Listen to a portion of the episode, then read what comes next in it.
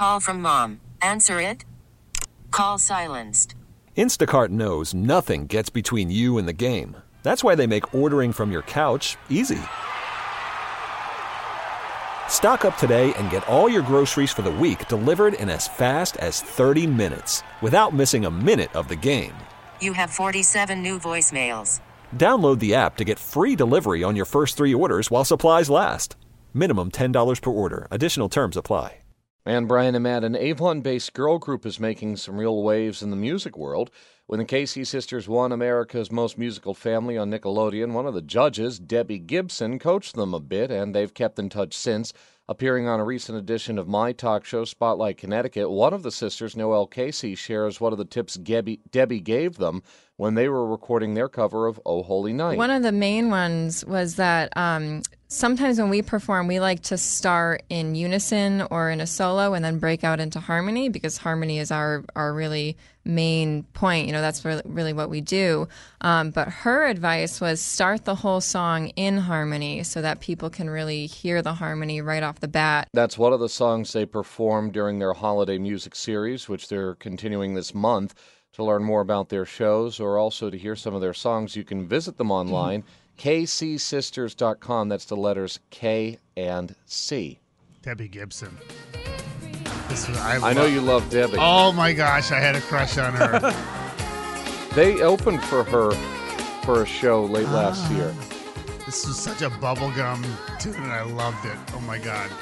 She and Tiffany were going back and forth.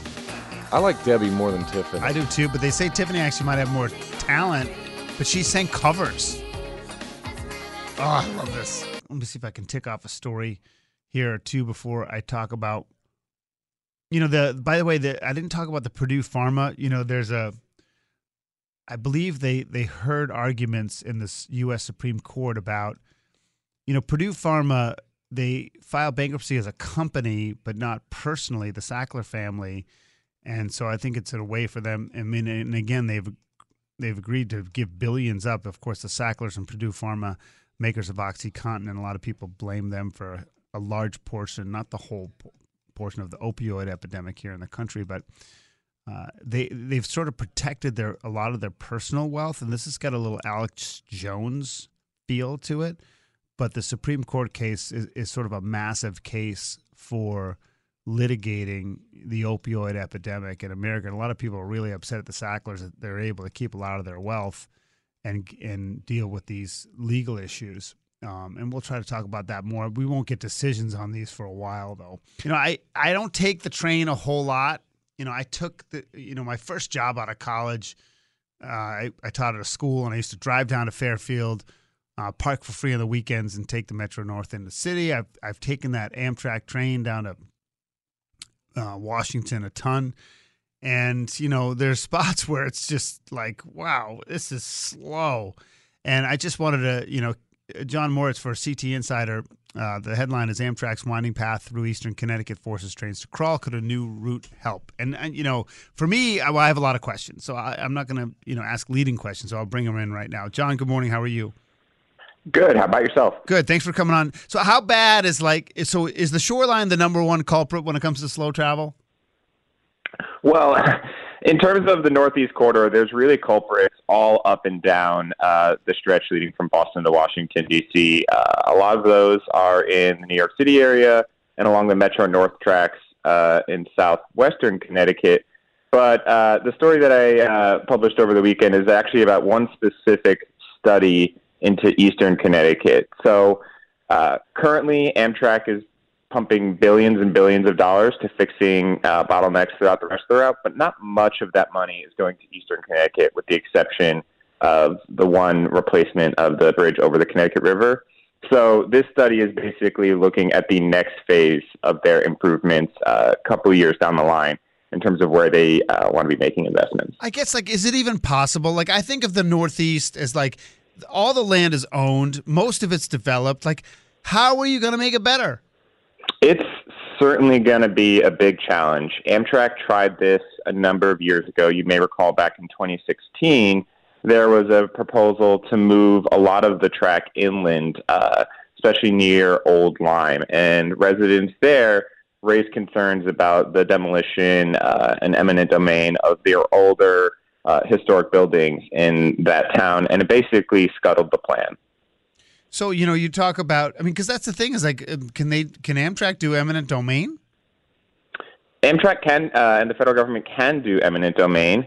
Um, I spoke with uh, Representative Joe Courtney, who represents the area, last week, and he, you know, talked about some of his concerns about that. Basically, you're right. You know, a lot of the land, it is a pretty densely packed region, even though we often consider Eastern Connecticut more rural. Uh, when you look at the country at large, it's still a pretty densely packed region, and there's no real area that's obvious for them to move to to make the tracks better. If you look at the route now, it pretty much hugs the shoreline, which causes a bunch of really sharp, tight curves, which is part of the reason trains have to slow down so much. So, in order to get them to go faster, they'd have to have long straightaways, but that would require them to find uh, new land to build a right of way. I mean, it's not like we're in the manifest destiny phase of life here. You know, I mean, uh, I just think that the, the era of that kind of eminent domain is is sort of like in our in our rear view. But so you have this, they're doing a study, right? And then and then what what what will happen after the study? They just put forth the proposals, and then we start fighting about it. That's the expectation. So if you look at now, uh, the federal government's looking at spending roughly one billion dollars to fix and replace the uh, ancient railroad bridge that was built in 1907 over the Connecticut River. So that's a project that you know they st- began looking at and studying several years back. So in order to find new ways to potentially fix this route, they're looking at beginning those projects several years in the future. And this is just a study to kind of figure out what might be the most viable options. And so the biggest takeaway is nothing's happening anytime soon, but they certainly recognize the problem. At, for at least for Eastern Connecticut, that's right. The, Okay. the picture's a little different in Western Connecticut, Fairfield County, where the federal government is spending about roughly six billion dollars on projects that are set to go ahead. These are things like the Walk River Bridge replacement in Norwalk and the replacement of the Devon Bridge in Milford. Now, those are more for safety. Those won't necessarily improve service and speed, though, right? Uh, th- they will have small improvements in speed. Part of it, you're right, is safety. Again, these are bridges that, uh, in the case of the Devon Bridge, was built in the administration of Teddy Roosevelt. So they're old and they need to be replaced uh, for good state of repair. By replacing them, you are going to allow the trains to speed up a little bit. It won't be that much of a difference, probably on the around two minutes per bridge. But when you look at the fact that they are doing this on multiple bridges in Connecticut, multiple bridges in New York, multiple bridges in New Jersey, a trip that starts to add up for a trip to Washington D.C. or Philadelphia. Yeah. We're talking with John Moritz from CT Insider here on Brian and Company. You know, you're obviously putting out copy all the time. This was over the weekend. Can I ask you a hydropower question as well? Sure. So you wrote this piece, um, you know, uh, about hydropower and the advocates of it in Connecticut. Um, You know about dam closures, but you know, hydropower. I guess my question is, it's it's not relevant in Connecticut. It's like a tiny percentage. Could it actually some? Do we have enough flowing through Connecticut for it ever to be a viable, you know, to increase power generation through water? You're right. I don't have the number off the top of my head, but it's something in it's like the 1%. or two Yeah. percent. Yeah. Yeah. Um, the the what Connecticut lawmakers are looking at now is not so much um, building hydropower to become a major source power in Connecticut, but preventing older dams from closing and then having to make up that power elsewhere. So basically, even though it is only you know a fraction of where we get our energy needs from, they just want to see if there's really any reason to be closing dams that are providing some small amounts of energy.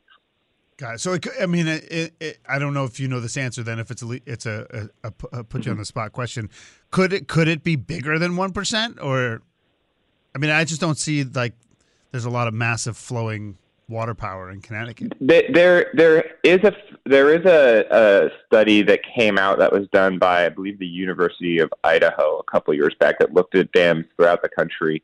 And one of the things they noted was that there are a lot of uh, existing dams in Connecticut that aren't necessarily linked up to hydropower. So this may have been things that were built, you know, many many years ago to power mills or uh, other services they're not really uh, needed for anymore. But that because they're already there, it might be somewhat easy to link up a small hydro plant uh, to them. But I don't think that there's any uh, expectation that we'll be damming the Connecticut River or the Thames River anytime soon because those uh, types of projects are going to get a lot of pushback from environmental advocates, and there's you know concerns about the wider impact on the ecosystem and the environment. Hey, just real quick before I let you go, because I know you wrote about EVs too, and it's the hottest topic. It looks like it'll be the biggest topic in the next session. And the, Certainly. yeah, and and the question really is, and that you posed that it hadn't been posed because there's been a ton of copy and they've gone over the same issues. But what? So it looks like they're not going to do some sort of outright ban of gas powered vehicles selling new ones by 2035, and who knows what alternatives might be put forth. But what if? The question is, what if nothing happens? What if they don't do anything about it? So if the if lawmakers fail to act uh, this uh, upcoming year, what's the most likely outcome is that Connecticut will revert back to the federal emission standards, which still uh, require car manufacturers to begin uh, slowly building more and more electric and plug-in hybrid vehicles as part of their fleets. But the the difference is, for example, the federal standards only get us to about two thirds electric vehicles by the year 2032, where these California standards, which Connecticut has been following for decades, would require upwards of 80% uh, plug-in hybrid or electric vehicles by 2032, and then a complete ban on new cars. I want to emphasize new cars because these uh, bans would not um, uh, affect the sale of used cars, um, but that would go into effect in 2035. Hey, great stuff, John. We appreciate you coming on the show. Thank you. Thank you for having me. All right, John Moritz from CT Insider. You go to ctinsider.com to read all his stuff. Worried about letting someone else pick out the perfect avocado for your perfect impress them on the third date guacamole? Well, good thing Instacart shoppers are as picky as you are. They find ripe avocados like it's their guac on the line. They are milk expiration date detectives. They bag eggs like the 12 precious pieces of cargo they are. So let Instacart shoppers overthink your groceries so that you can overthink what you'll wear on that third date. Download the Instacart app to get free delivery on your first three orders while supplies last. Minimum $10 per order, additional term supply. Highly anticipated trailer for Grand Theft Auto 6 arrived a little earlier than expected, Brian and Matt, after a copy was leaked online. Rockstar Games released its first look for the sixth game of the hugely popular video game series Monday evening, roughly 15 hours before the planned Tuesday morning unveiling, while citing the leak.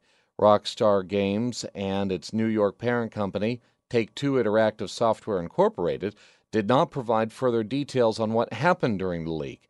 Still, avid game fans were able to learn a few things about the 90 second teaser that they saw, including that the next installment was going to be set in Miami inspired Vice City and star a female protagonist, a first for the franchise. What, it, what, what game is it? It's Grand Theft, Grand Theft Auto, Auto. 6. Do you play it, Matt? I've played them in, uh, in previous years. Yeah, I don't know. My kids, you know, uh, Fortnite made a big comeback in the last month. Yeah. kids have been going bananas because they went back to the some of the original seasons.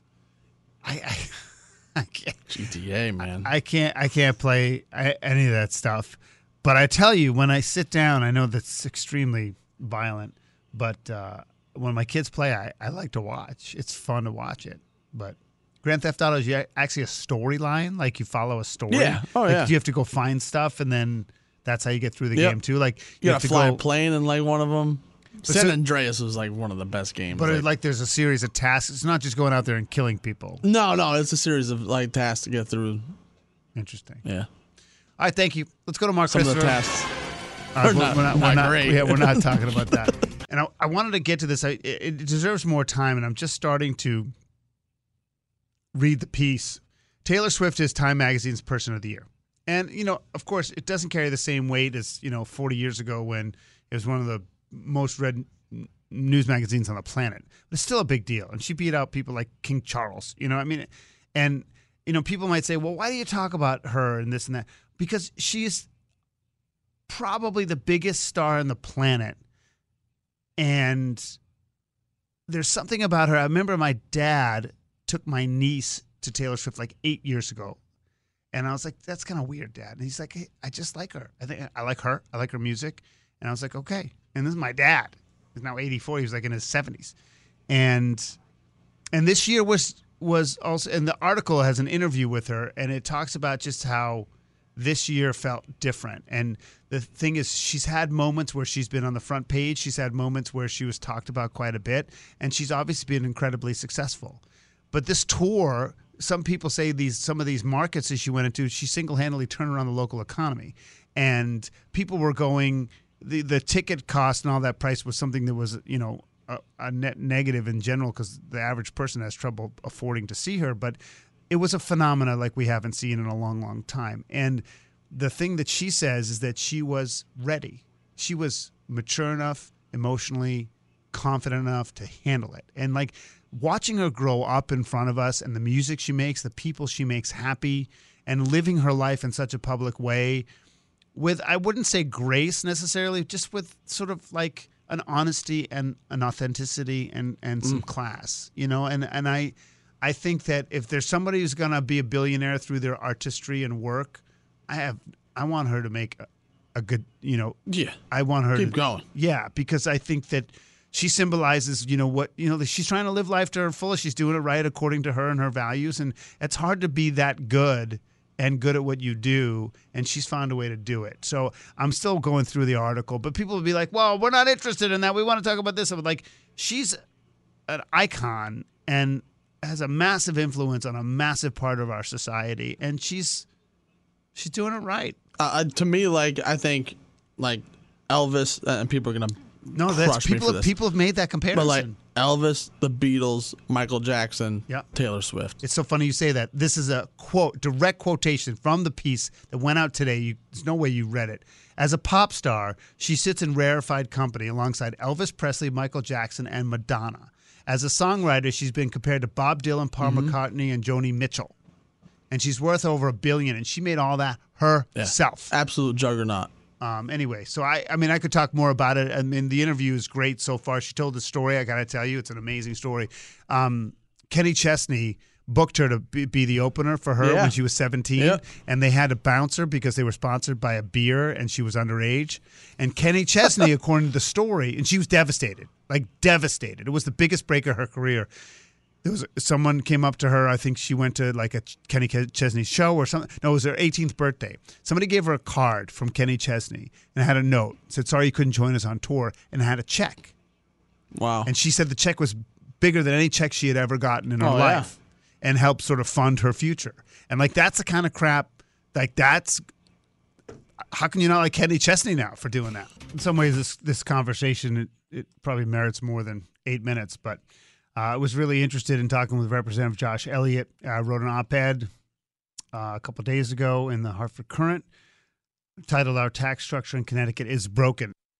You know, it's just an interesting topic. We're having these budget adjustments, and so the, you know, our the surpluses are going down and talking about you know the impact of the tax cuts from last year and what the state looks like moving forward. The budget proje- projections and part of the reason i think lamont's going to run for a third term is that they're supposed to be in the black no matter what happens for the next five years.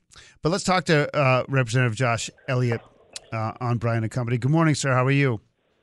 Morning, Brian. Thanks for having me. hey thanks for coming on. And you know listen whether i agree or disagree you know taking the courage and the time to to write this brings up the discussion which is important i think for everybody so i appreciate it um, just give course. give people your thesis here Yeah, general thesis is this.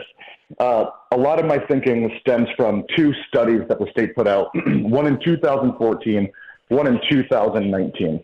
And what we see is that people who are in the bottom 50% of the income limits or income thresholds in Connecticut are paying about one third, or three times what the uh, top 5% are paying in Connecticut. Sorry, my dog ate something last week and is now wheezing, so I'll try to stay away from those wheezes in the background.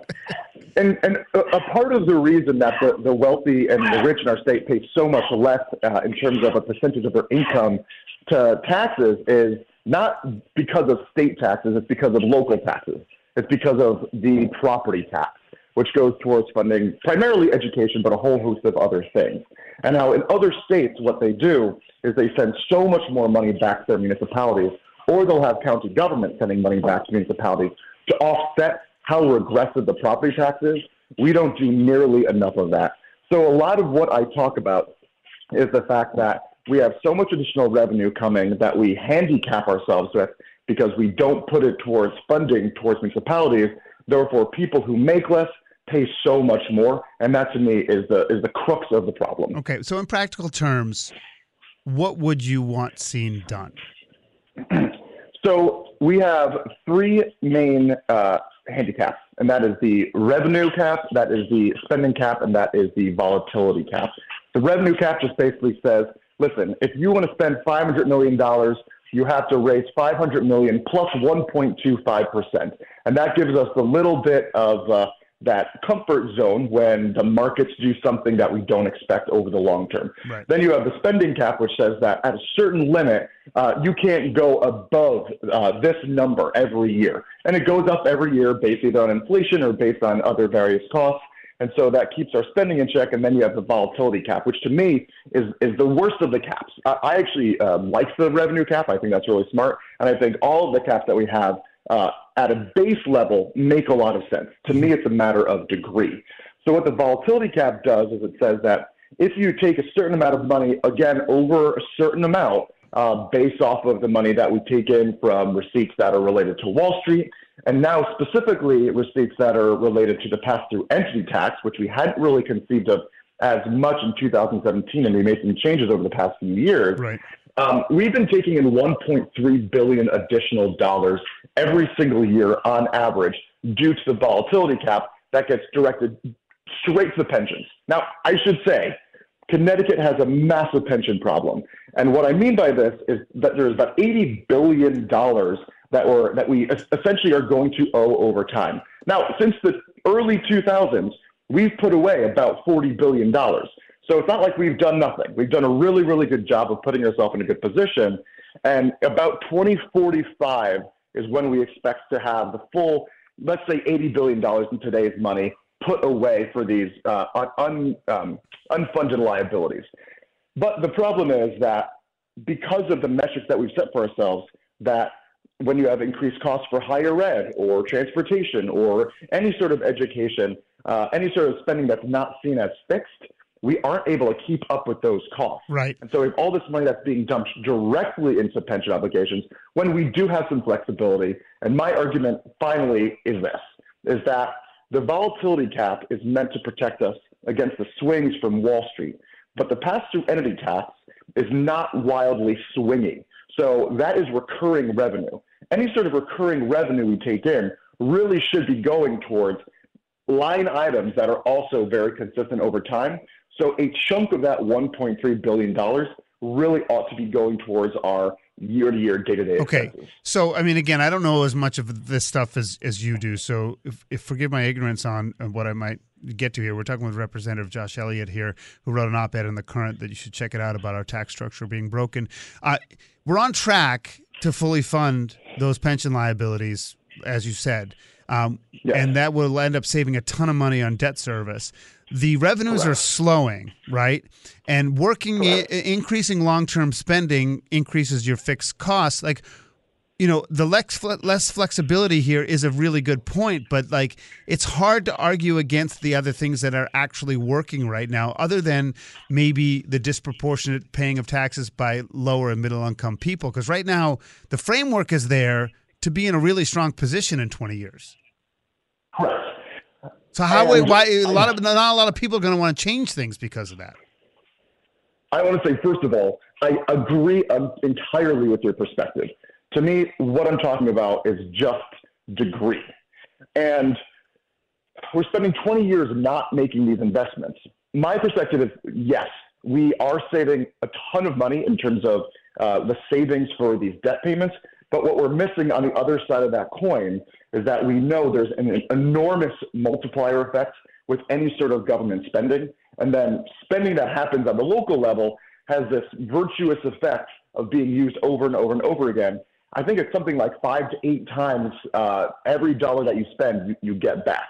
Now, the other side of that is as you add more and more increased uh, fixed costs, that is going to be a huge burden down the line, which we're facing now.